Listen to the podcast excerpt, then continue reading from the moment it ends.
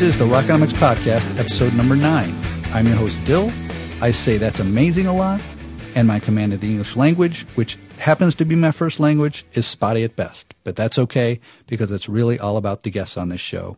And speaking of which, today we have on Eric Leaf, the booking and talent buyer for Ink Floyd Presents, who are responsible for the God Save the Queen City Music Festival. But what makes this episode unique is that Eric and I talked a few weeks back. He was actually going to be a guest of episode lucky number seven, but I guess calling it that pretty much cursed it. So without giving too much away, there was a bit of a glitch that I will get to at the top of this conversation now that resulted in us having to get together again and geek out on music and festivals for a second time. So before I screw it up again, let's get to our conversation with Eric Leaf.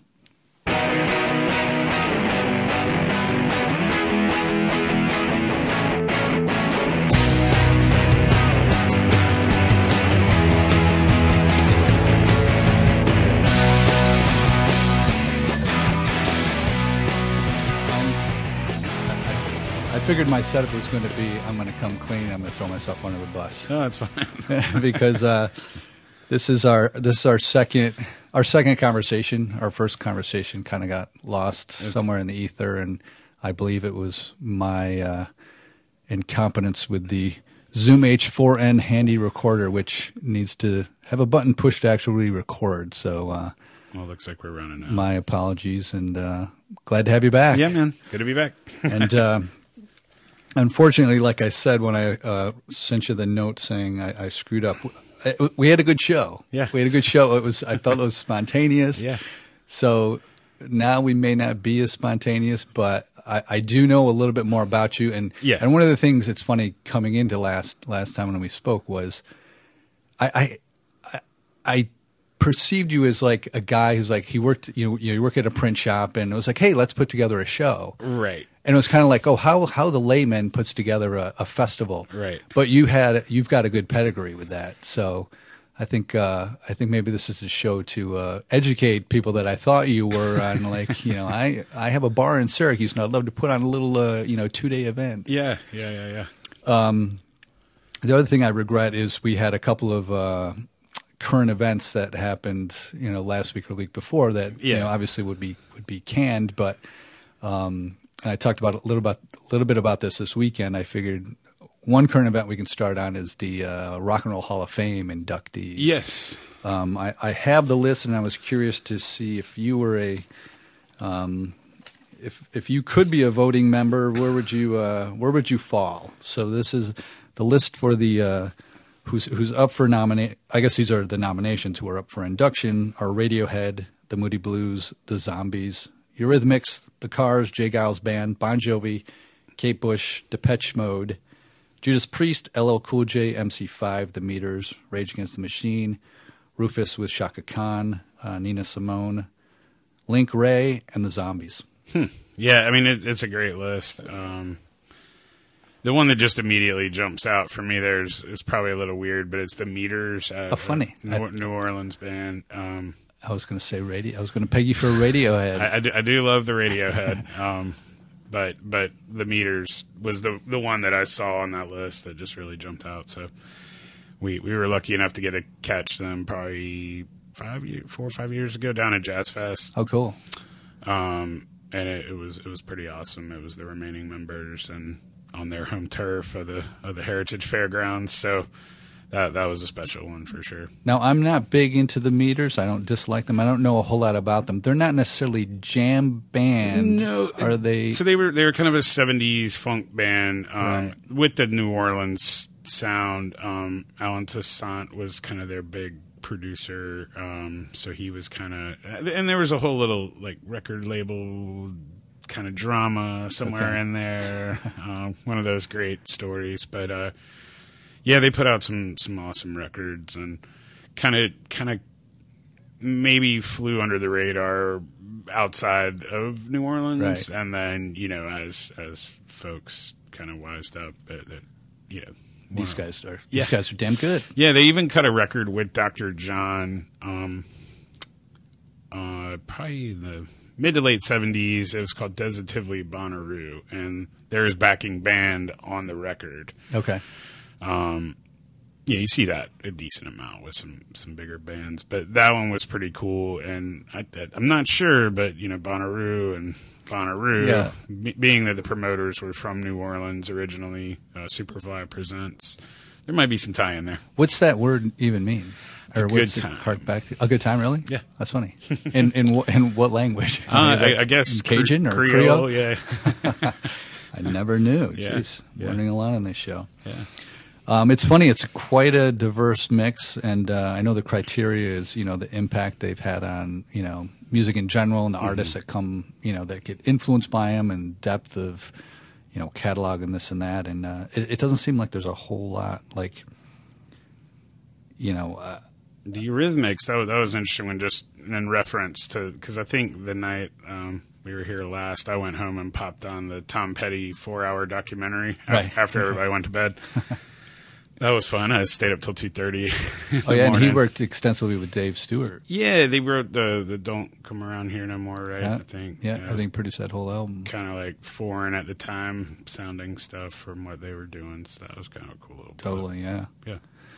Yeah, I, I can see I can see their influence. I, I, I unfortunately I, keep going to Bon Jovi. I mean, I, Yeah. I it's almost like I'm coming out of the closet. Yeah. But you know, they were they were a little bit in my wheelhouse in uh, in high school. Yeah. I, I see the popularity, I see the album sales, Yeah. but I don't see the influence. I don't know, maybe not, but they'll they'll probably get the nod. I, I'd imagine just from a avant garde, you got to throw Radiohead in there. It seemed like kind of like a first ballot, if Yeah. there is such a thing. Yeah, oh yeah, for sure. Um, I think Rage Against the Machine, they're right in the wheelhouse of uh, Yeah. you know political band that uh, you know kind of carved their own path. and it'd be interesting to see too if any of those guys stick the middle finger up to the to the people that do it, because Right. some of those bands might be candidates for that too. so, Well, it'd be great to see them play again with Zack. yeah, Um, yeah.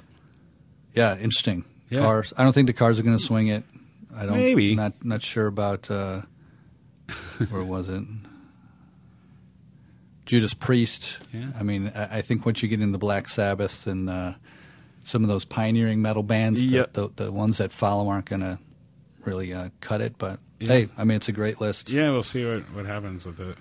So. It'd be a good play. I'm sure it's probably a great Spotify playlist. Uh, oh, Link- Link Wray, that that'd be a kind of another one on the obscure side, you know. But- Yeah, zombies, Nina Simone. Yeah, a lot Yeah. of. Uh, should be interesting. yeah, Um, absolutely. So, anyways, all right, let's get back to you, Eric Leaf. Um, so you are the booking and talent buyer for Ink Floyd Presents. Yeah, Um, you guys are responsible for God Save the Queen City festivals Mm-hmm. that are uh, put on in uh, Charlotte, North Carolina. Um, how did how did that come about? The whole idea for that. yeah. So we we had a warehouse across the street, and um, you know, the idea originally was just going to be kind of a small party for clients and friends, and um, you know, I think I mentioned that we we had a great facility with a skate park and a really kind of punk DIY vibe, and kind of wanted to you know do something there. But the more logistics kind of came up, um, it, lack of parking and and most most bathrooms. importantly bathrooms. yeah, the the one in, in that one looked kind of like the Saw movies.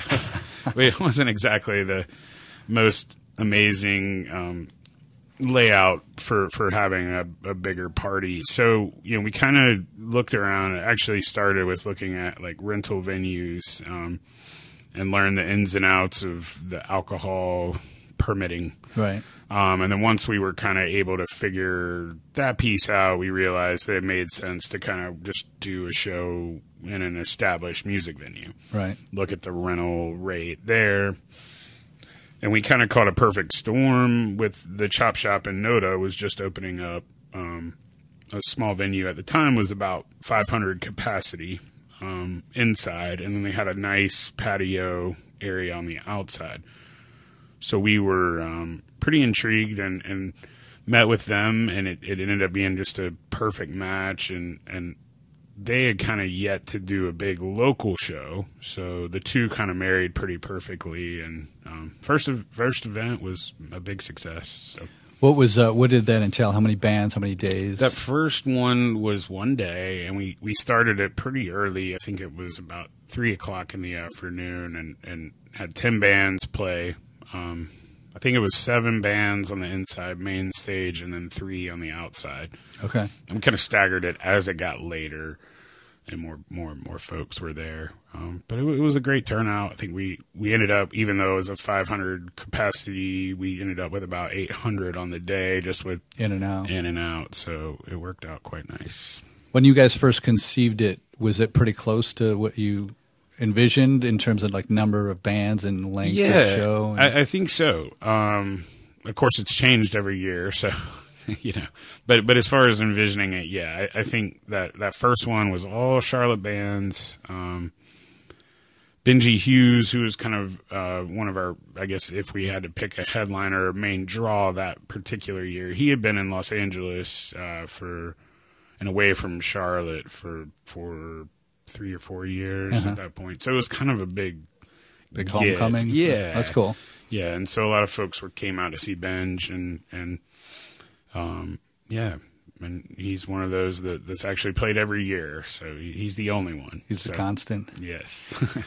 So coming off that first year, what was what were some of the uh, first things that you were going into your second year? Like we need to either make this better or learn. You know, what did you learn from your mistakes, or what became best practice? you know, the first year was really just you know learning a lot on the fly. Um, it went really well, so we kind of got ambitious for year two, and um, the DNC was in town, uh, Democratic National Convention, and so you know we kind of wanted to piggyback on that. We thought it would be a great opportunity with all these this influx of people coming to town to to try to put something together that we could sh- we could highlight Charlotte music and and highlight the music scene and um it, it did not go that way. uh, we ended up with probably around the same amount of people that we had the first year, but it was spread over three days. and Right. we went the route of big outside stages, and instead of ten bands, it was forty-four bands. So um, we we we we learned more year two, I think, in the grand scheme of things than any of the years. And was that just a uh, with the DNC in town? Was that just a, it either too much traffic or too much too many parties going on in too many venues? Yeah, I, I think what the biggest deterrent for our event not being super successful is that the most of the the convention and the parties and everything were all kind of downtown, or maybe it's slightly spilled over into South End. Um, but for the most part, no one ventured over into Plaza Midwood and Right. and Davidson areas. So, you know, mainly the focus of them trying to keep everybody downtown and kind of contain it that Right. way hurt a lot of the other folks that we were. is this like pre Uber also? Yeah, oh yeah, yeah, yeah. Pre Uber and um, yeah, it was high security. That was. Oh, yeah, I think, true. and I think there was a piece of it too that we didn't. We definitely didn't factor at all. Was that Charlotte itself was kind of in this like freaked out status for that weekend because you did have all these extra security Right. measures and militarized police forces. So, um, you know, a lot of what we heard after was folks were just staying in that weekend until everything kind of cleared out. Um, you know, the president in town, so Right. that means crazy security. So, anyhow, um, Yeah, the locals stay in. All the visitors, yeah. they, they don't know any better. so we, we kind of had like this really weird lack of folks going on, and and there were some weather issues that year too. Um, so Did you say forty-four bands? forty four bands. How did you tap so many? Were they? Did you broaden outside of Charlotte? No, no. Every every band was Charlotte band. Um, so that was crazy. Uh, but yeah, it was just pretty much. You know, we, we took the, the, the year one lineup. I'm sure a lot of those that were still bands probably did both. Um, and then, you know, everybody that we missed on that first year that wanted and, and, and I was kind of reaching at that point too, just, you know, asking friends who else we should ask and it ended up being pretty pretty crazy. Um, just not as successful as we would want it to be. Right. You know? And I'm sorry, I didn't put this into context. The first one was two, 2011. Yes, That was the debut. So we're talking 2012 was the the second year. okay. Yep. We don't have to go year to year, but subsequent No. years, what um, what proved to be successful, or what you know, what Yeah. So so how after evolve? after that, we just decided, you know, we, we kind of realized that the local bands, it's not that they weren't pushing it, but we might have been tapping into the audience just more than, you know, the same, same crowd, Right. but, you know, a lot. So we, we might not have really expanded our draw from the year, first year, even though we had, you know, four times as many bands. So, you know, the idea then became, okay, well, how do we, you know, increase attendance without totally, you know, selling out? So what we decided to do is kind of split the lineup, um, half local, you know, a quarter regional, and then try to bring in a couple national acts. Um, and so that kind of became the new format, and and we've held with that pretty much for the past, you know, that was one and two was all local, and um, three through seven kind of all leaned on a, a national band and some regional talent as well. Okay. And how do you go about uh, attracting the national talent? It, it's a lot of like you know, um, geez, we we kind of go through and make a list, and then um, you know whittle your way down from out. there. Yeah, just reach out to folks. Um, you know, checking availability, seeing if you know they're they're even Touring in the area and Yeah, and a lot of times, you know, that's the piece that that's tough. Is it's really hard to to to make that uh, routing piece make sense. So a lot of times you have to kind of go into it knowing that it might not be considered a true one-off, but you want to talk to the agents about building something around a particular date. right. So, hey, we're not, you know, trying to fly you guys in, but you know, can we work together and, and try to get some other dates? Maybe maybe this is a reason, and and that that obviously costs more money. So- Yeah. do you have um, do you have acts that are aware of you? I mean, I guess I guess local acts are aware of what's going on. Mm-hmm. Maybe do you have any regional or national acts that are aware of you that, that have reached out in the past? To, I've had a couple reach out. A lot of times where my biggest, you know, success is coming from having done this a few years and having built relationships with the agents. Um, a lot of times I can go to them and just say, "Hey, what you know, you know what I like, you know what works Yeah. for our event, you know our vibe. what do you got? Let's let's see what you got." and so usually they'll send some suggestions, and um, you know sometimes you'll end up finding a new favorite band that way. And other times it's just not going to be a good fit. So, um, but yeah, that that the relationships are really where it's been all about for for me personally, and and finding a lot of these guys. That's cool. Yeah. Now you told me last time that you get a chance to kind of hang out with some of the bands and Yeah. you know look after them, take care of them. What, what do you what do you generally observe when you get to you know? Well, a lot, of it's you know, um, you know, these guys are coming in and and it's their day job, so there there is a misconception to some extent. Um, You're here to play. yeah. Play with me. yeah. Um, so a lot of times, you know, it's really just, you, you know, the downtime is, is probably between, you know, load in and, and when the doors open or, you know, even if there's an opening band that sometimes there's some downtime in there to get to hang out with these guys and get to know them. Um, but yeah, it, it's, it's not this crazy backstage lifestyle. In, in some cases it has been, but very, very much more the trend is, you know, these guys are looking at it as a job um and and sometimes that creates some interesting vibes because sometimes it's for us it's our release so Yeah. you know but um yeah we we we've we've met some good guys over the and gals over the years and um the nice thing is when you get someone that comes back multiple times so you know some of these guys are are buds at this point so um, that's cool for sure Where where where would you like to evolve it moving forward? You know, I- couple years. I, I think it's always like my vision is for it to not get like crazy big. Um, I think Charlotte could absolutely use a big music festival, but where I want this is kind of to always kind of be a little more boutique and uh, maybe just have a little more trust with the Charlotte community and realizing, hey, we've been here for seven years. Uh, yeah, we're doing something right. Right, right. um, so, like I said in the setup, you know, you you actually you know what you're doing. You've you've had you've had a past with uh, booking. This goes all the way back to when college. college. Yeah, I, I started really young and really not knowing what I was doing. Um, That that's who I thought I was going to talk to last week. yeah. uh, I think I was about 18 years old and signed up to join the concert committee at college. And it, it was a senior when I was a freshman that was running it.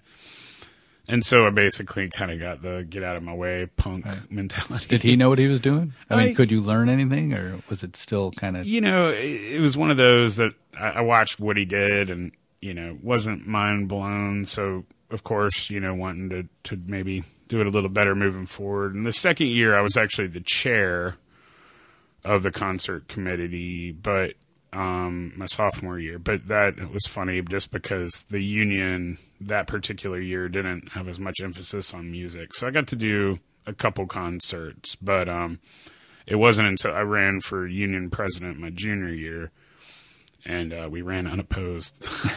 so it was pretty pretty awesome. And what what school are we talking about? Guilford College. It was in Greensboro, North Carolina. Okay. And what what did you um, land anybody that I'd know or I Yeah, know? yeah. The, my junior year was crazy. We um we actually spent you know seventy five percent of our budget on bands, and uh, started off we did um Toots and the Maytals, which is pretty Yep. big time reggae band from Jamaica. Uh, couple couple locals with them. Um, we we did Acoustic Syndicate, Derek Trucks band. Um, the big one was Ween. Oh yeah.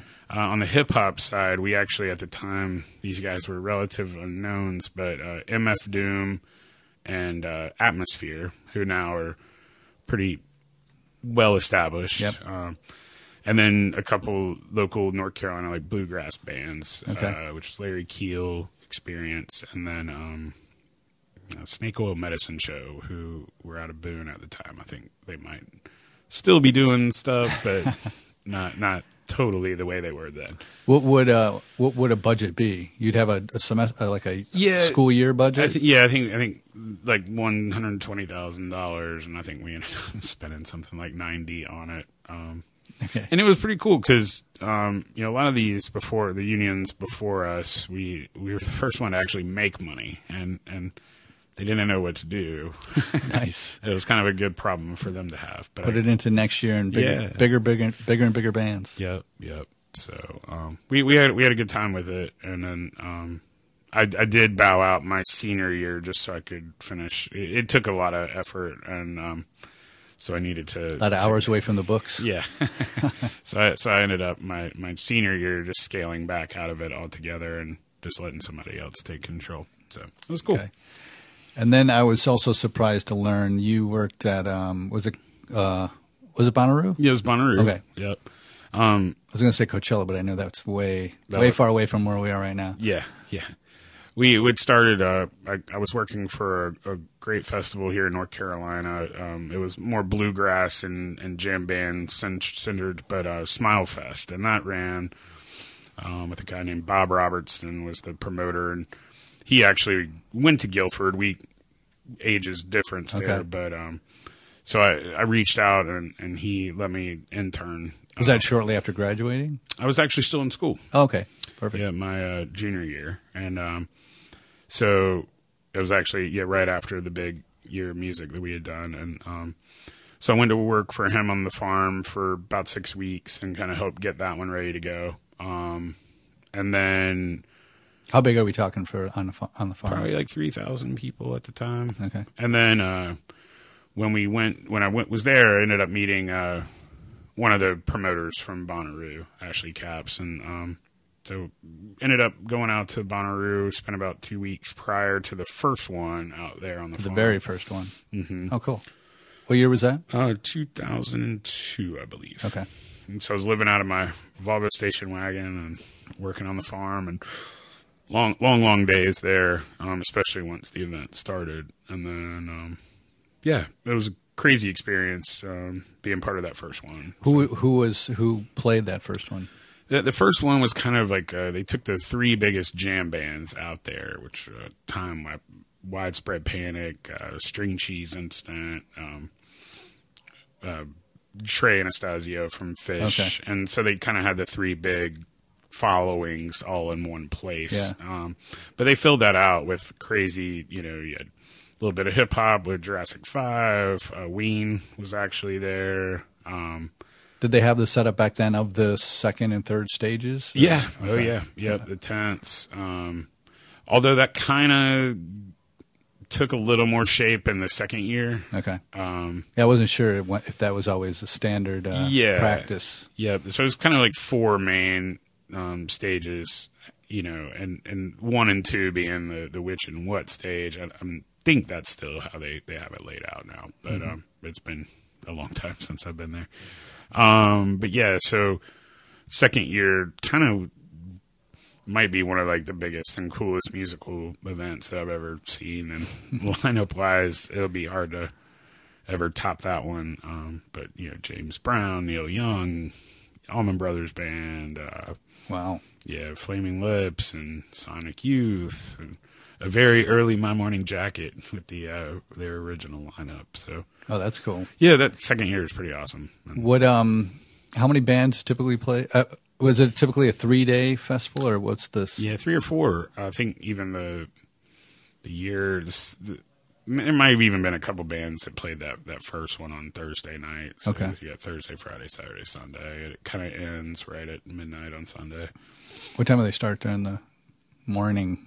um, it might be you know one or two. I, it, it's been a long time, Yeah. um, but but I, I do remember like Warren Haynes in a in a field with just his guitar at like maybe noon or one on a Sunday. right. They have the gospel tent too, which was kind of a nice touch they did on Sundays. Oh, that's neat. Yep, yep. Um, so like that first year, Dottie Peoples and some other folks, uh, the Word, which was like kind of like a superstar group of uh, John Medeski and Robert Randolph. So they had this kind of uh, it, it was tinged in Southern gospel, but very instrumental and you know, That's a good idea. yeah, it was cool. It was cool. So working it was it just? I mean, at that point when the show when it's showtime, are you like up for seventy two hours straight?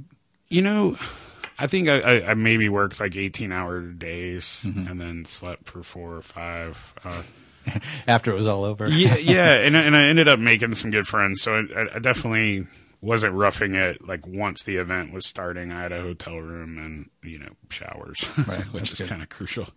Um, but yeah, it, it was awesome and, and long days, and you just kind of learn.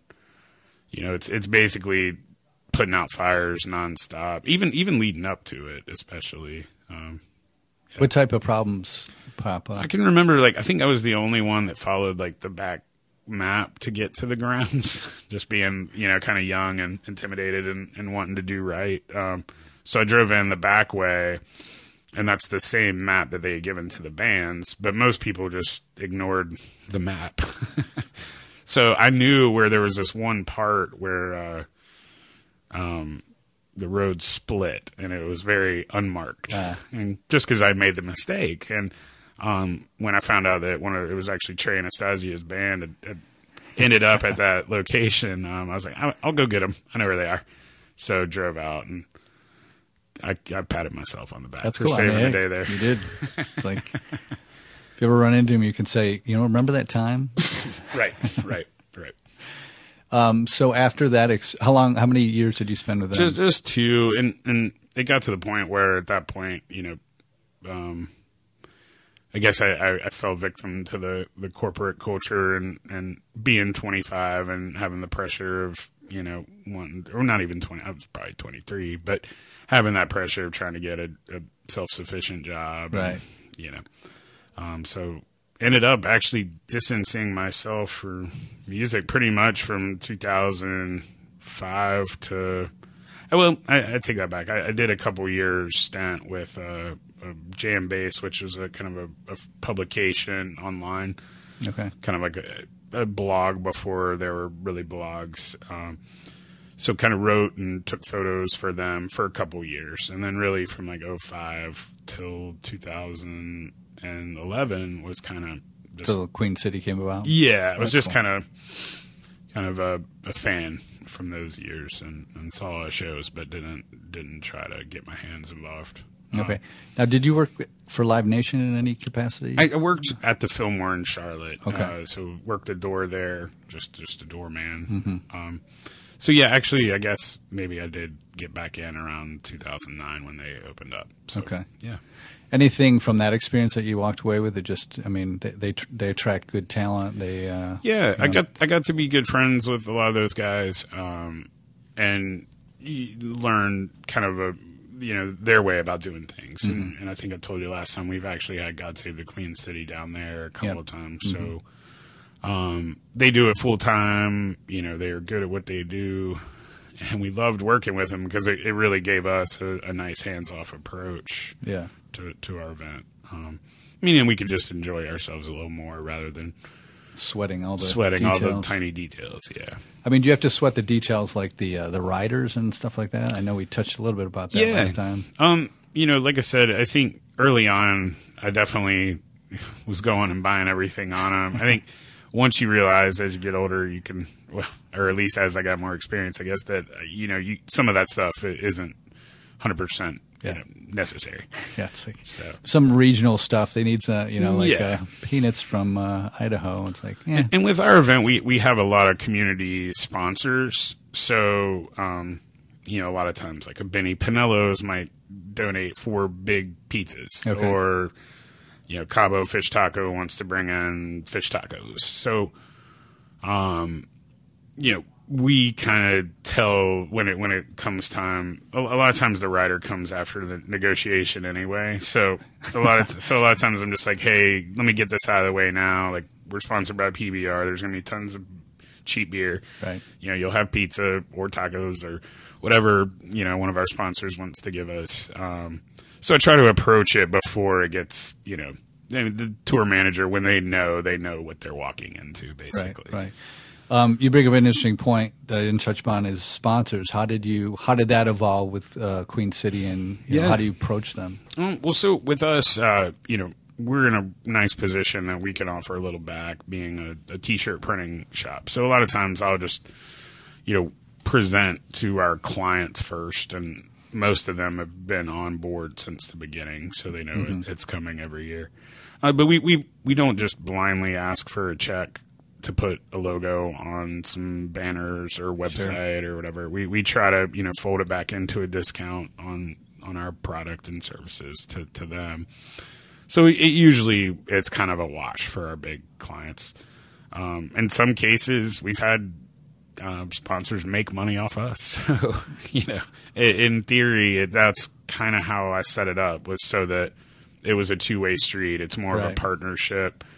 You know, let's be real; they might not be getting a ton of you know actionable Sure. results from being a sponsor with us, but you know they're showing that they support local music. They're you know, getting a discount on some T-shirts, get some free tickets to come hang out with maybe some of their you know bigger sales accounts or friends or mm-hmm. whoever. So it, it usually shakes out pretty cool. I mean, you mentioned last time like PBR. Do they have? They have like a, I don't know if it's a music division, but they have something that's kind of right in that. Yeah, they do, and, and it's actually kind of a, a fairly recent thing. Um, they they do uh, PBR Music, which which is their new division, and and they do uh, you know their own festivals too. So Okay. uh, like the Project Pabst, and they'll do one. I think they have one in uh, Oregon, which is the the main one in in uh, Portland, and then they do one in Denver and one in Philadelphia, one in Atlanta. Um, and, and in fact, Atlanta's I think was just last weekend or the weekend before. Okay. Uh, they bring in great bands for those, so um, definitely, you know, they're they're paying their dues. Okay. I was going to say, do they have any influence or or draw to bring in a band themselves for for our you guys? So we, we we usually when when it's in the I call it the construction stage. Basically, is when we're setting the lineup. I, I'm typically bouncing ideas off you know a handful of folks, and one of the reps here is someone that I kind of bring into that. At least that enlightenment, like, hey, these are who we have offers out with. If we get this, maybe we do this route. You know, Right. kind of pitch different vibes and um, a good example of that would be like this year we we brought in a lot of returning bands for the Friday night, and it was kind of a lot of fest favorites: uh, Jeff the Brotherhood, uh, Diarrhea Planet, uh, Daddy Issues, and Space Face had all played the festival before. Um, some of them a couple times. So so you know having them all back was pretty cool, and and that kind of had a little more of a, a, a grungy, garagey rock sound. So it shaped up really nice, and then Space Face kind of gave a little bit of a psychedelic vibe. So, but it was kind of more of the rowdy night in comparison to the two side by side. Um, with Saturday being a little more like you know, kind of a dream pop, a little more indie rock. Okay. Kind of. So there, there was definitely two different vibes going on. I mean, in all honesty, both were awesome, but just two different Yeah. kind of overall vibes. Um, so yeah, things like that you kind of pitch to say, hey, we're going to go this direction, we're going to go that direction. Cool Right. with that? Right. so, So, how many people tend to get into you know even brainstorming, you know, bands or ideas? yeah, um, no, I, I, I always keep it definitely even within my circle. You know, we always kind of they help me make the big list in the beginning and um and that's your coworkers or friends, coworkers. and- Yeah, I just you know I'm kind of paying attention to what's going on and what could work. Right. Um, even some of the bands that have played Sure. have, have weighed in for sure. I was gonna say now that it's been a number of years, Mm-hmm. it's it's you know 365 days a year. There's Yeah. probably hey, Yeah. don't forget us. Yeah, or I have an idea. Yeah. And now now that we've met, uh, Yeah. now that I have your email, Yeah. Exactly. Exactly. I have to think of somebody. um, so back to I guess festivals in general. Which um, what are your favorites? You tend to uh, You know, I, I haven't been to many. Um, I did go to the Project Pabst, uh, kind of a one day thing last year. That was fun. Um, who, who was on the bill last year? last year was Run the Jewels, the hip hop group out of Yeah. Atlanta, and then Mastodon, who's also out of Atlanta. Um, so that that one was really cool. We sadly missed uh, uh, Charles Bradley canceled that day, so that would have been extra cool. I never did get to see him, but um, yeah, so they they do a great job. Um, I think the internet played. Uh, Oh. Let me, our lights just went out. Yeah. Let me throw that back on. Oh, there we we go. go. We're back. motion. Awesome. Um, so yeah, so um, that, they did a good one. I mean, there's a plenty out there that I, that I'm, I love to.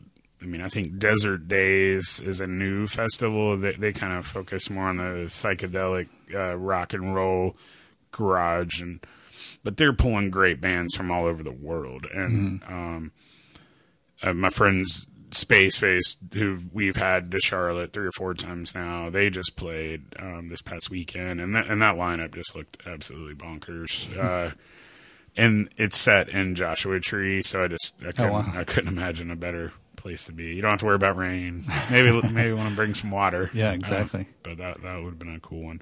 And the guys out of um, Austin that do uh, Levitation, which used to be Austin Psych Fest. That's Okay. an, that's another good one. Um, they were the ones that originally got uh, Brian Wilson to do the Pet Sounds 50 or p- play it in its entirety. Entirety. Cool. And he kind of took that and made a whole tour out of it. So Wise. yeah. um, you know, the, the the big ones in the South, uh, Forecastle in Louisville, Kentucky, uh, Sloss Fest out of Birmingham, Alabama. Those are you know big. They're they're kind of babies maybe to a Coachella or a Bonnaroo, but Right. it's actually the same promoter um, that does Bonnaroo's, the AC Entertainment. They do those two. And Ashley, he's always man. He he has put together some killer bills. Um, my favorite festival that I ever went to as an attendee is from like an eclectic standpoint was the first year he did a talent buying for Moog Fest um, up in Asheville for the Bob Moog Foundation. Okay. What's that?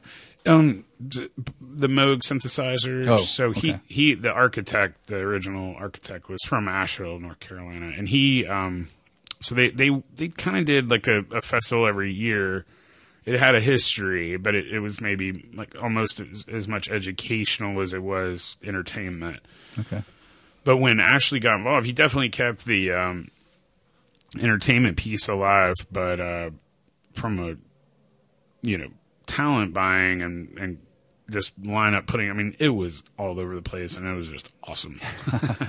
it was so good. Um, uh, you know, we saw Big Boi from Outkast, MGMT, uh, Girl Talk, kind of doing the the DJ stuff. Um, I guess they call those mashups. Um, Okay. uh, and then you know Jónsi, the lead singer from Sigur Rós. So it was just really uh, all over.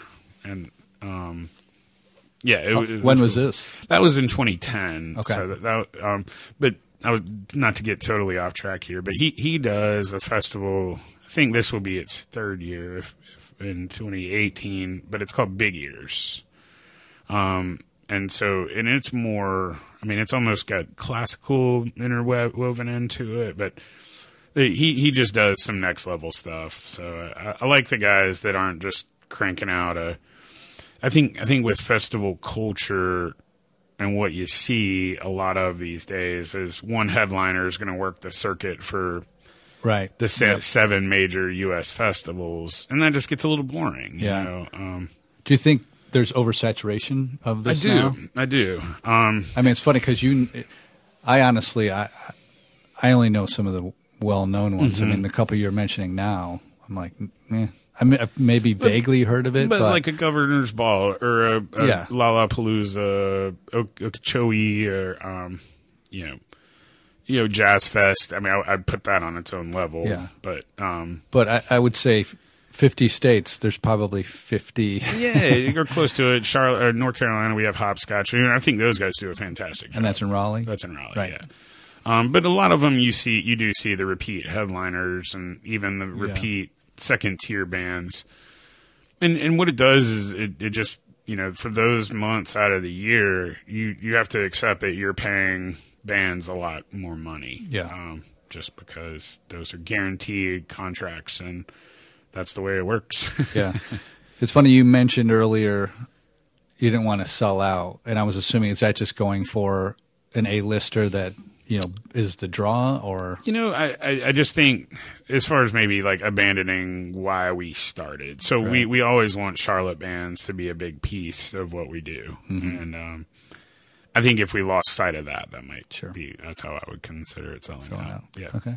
But I mean, you know, I don't ever want to say we don't want some huge band to play because that could be really cool too. But I also like the idea of maintaining a small, manageable, yeah.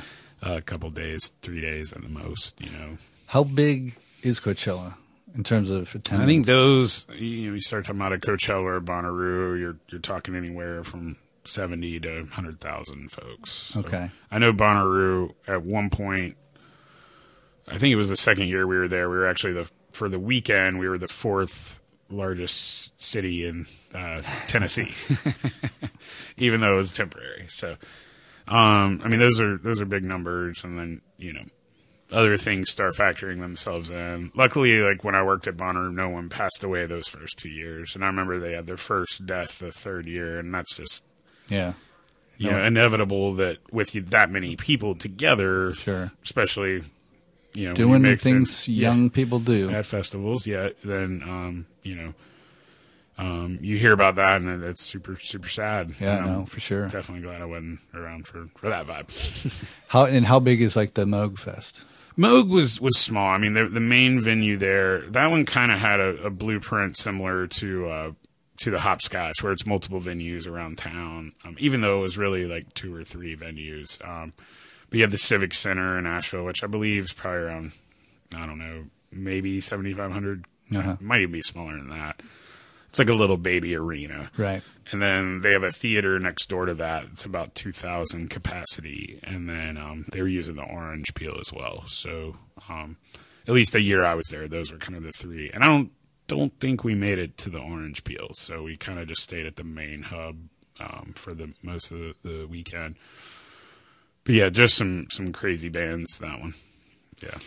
Well, uh, before we get into uh, the final five questions, I, I, know you see a lot of shows. Have you seen Mm-hmm. any great shows? I guess these last couple months over the summer. Uh yeah. Um gosh, we went out to California and got to see uh, the Last Waltz 40. Um my, my brother moved up to the Bay Area from Los Angeles, so um got to see my nephew and then he and I uh went and and did a um couple concerts together. We went to the Lost, Last Waltz 40, which was a lot of the old guys from the band's uh, uh, show in, in San Francisco back in the 70s. And then um, the two nights later we saw Radiohead at the Greek Theater, which is just That's cool. one of my bucket list uh, shows or venues. Sorry, and um, that one was just stellar.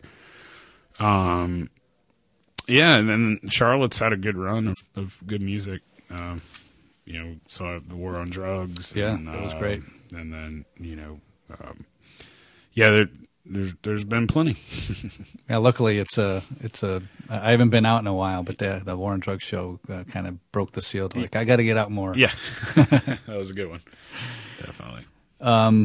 All right, let's move on to uh, our final five questions, which honestly I think I forgot. The thing is, what I do when I record these, and I know we recorded already, Yeah. Is I go back and I listen to it when I edit it. But as I said, I lost the, Well, and I- the and I- first one, so I, I never got to go back and. I definitely thought of one of one different answer on one of these. Okay, so- perfect. So I won't be able to do a cross check. Yeah. Um, so question one, uh, question one, I'm actually going to modify a little bit. It was originally what's your most extravagant expense on something music related, but some of the answers I get are, are a little bit more pointed to what's the most valuable music related thing, whether it's, you know, A collectible or I think valuable to you. valuable to me? Um, I mean, it could be worth two. It could be worth two dollars, but if it's like, yeah. Um, man, that's a good one. Um, jeez. I, I you know, I'd probably pick out a, a you know, I collect a lot of uh, silkscreen concert posters from from the shows that I've been to. So I'd, I'd probably have to, you know, lean on one of my more favorite, you know, posters that that, that would represent a show.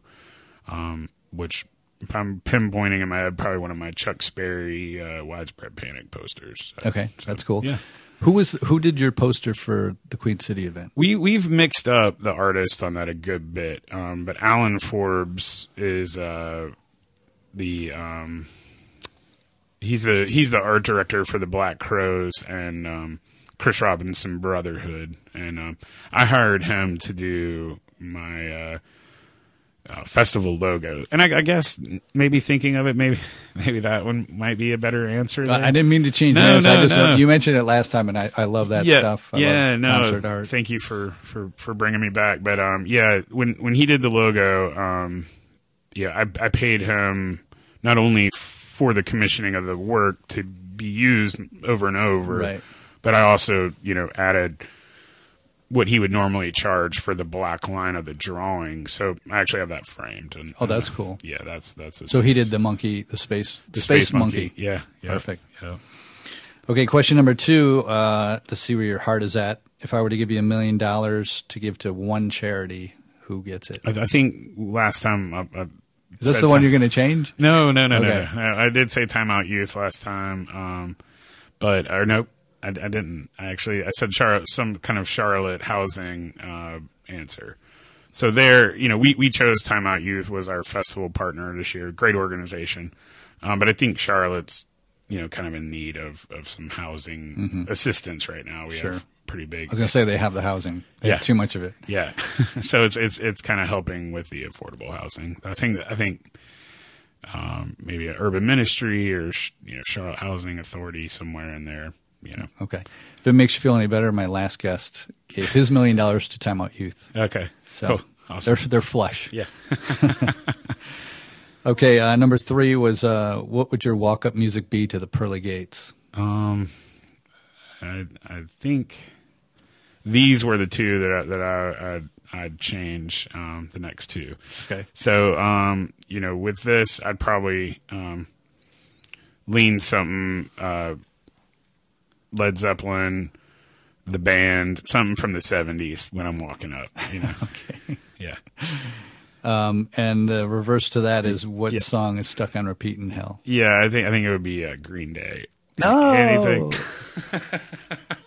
I'm, I'm striking out with you here. I, I remember the last time you metal. did. It was something metal. yeah. I've got a metal heart. Sorry. No, I just I can't do the Green Day. My boss uh, plays it as as uh, an, a, an antagonistically to me, um, knowing that I'm not a big fan. So hopefully, I'm not losing my friendship with you here. Oh, you're good. Striking out Very back to back yeah, on that one. And and number five, I, I like this question for certain guests and and certainly for you because I know you've you've been out there and seen a lot. But it's what's your best live music experience? Yeah, and, and that one doesn't change. Um, it, it was uh, Levon Helm played a set at Merlefest in 2008 with a ton of ton of special guests, um, and and that festival has a another special place in the heart, um, being like probably one of the biggest uh, bluegrass festivals in the country. Um, but man, that that lineup that night, he brought out Sam Bush and uh, Ricky Skaggs, Bruce Hornsby, uh, little Sammy Davis Jr. Um, the the whole lineup was just stock filled, I guess, and then obviously himself and you know Mark Campbell, his daughters. They just had just it was kind of like this all star concert. That's great. Yeah. Did you know was everybody listed or was or was it kind of No, like- it's, that's, great. Merlefest. That's the That's magic great. of it. Um, That's great. you know, you know, his, his band, I guess, little Sammy Davis had come out pretty much every stop and done a portion of the set, and you knew his daughter was going to sing certain songs. But all of a sudden, you see Bruce Hornsby singing "The Weight," and it's pretty heavy stuff. So, That's cool. That that raises a good question of uh, just those special guests. Have you ever seen anything else stick out in your mind in- throughout Oh, your man. Yeah. experience of like lots of them. Um, you know, when we were big jam band kids in college, we went up to my birthday um, at East Rutherford, New Jersey, to see Phish. Um, at the time, we're coming back from a hiatus and sold out these massive arenas across the Northeast and uh, and some in the South too. They sold out Greensboro Coliseum too, but. Uh, on my 21st birthday, BB King popped out with Phish. oh that's cool. So- that's great. That was they ended up doing like a 50 minute long blues jam. Um, and and you know the festivals you tend to see more of the collaboration, special guesting going on. Um, I'm sure if I racked my brain, I could think of some more too. But that one would probably be the biggest on just a not expecting it moment. Yeah, that's always. I mean, it's uh, the thing that only pops in my head is uh, Ryan Adams. I saw him at Irving Plaza, and it's whenever they're like, "I'd like to bring someone out uh, out on the stage," and you're like, "Holy shit, who's it going to be?" Yeah.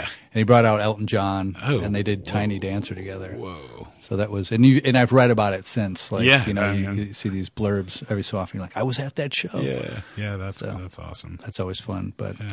so, Eric, thank you so much Yep. for coming back and doing Yeah, uh, a great. repeat performance. Uh, again, I apologize that we had to do this twice. No, but that's fine. I'm happy to uh, do it. I think we may, we may have been a little smoother this time than Yeah, last time. We yeah. were we were well rehearsed. Yeah, absolutely, man. But uh, Thanks for having me. Hey, my pleasure. Awesome.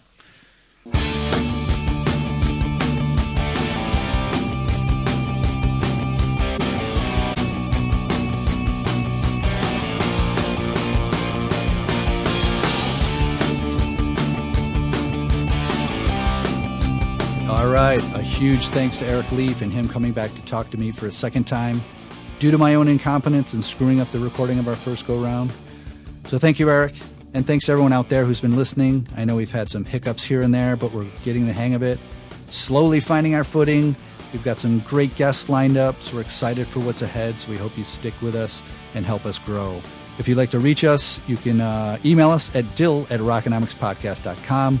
Please let us know where you're from. We have a little bit of data on where people are tuning in from, and uh, we'd love to hear from you.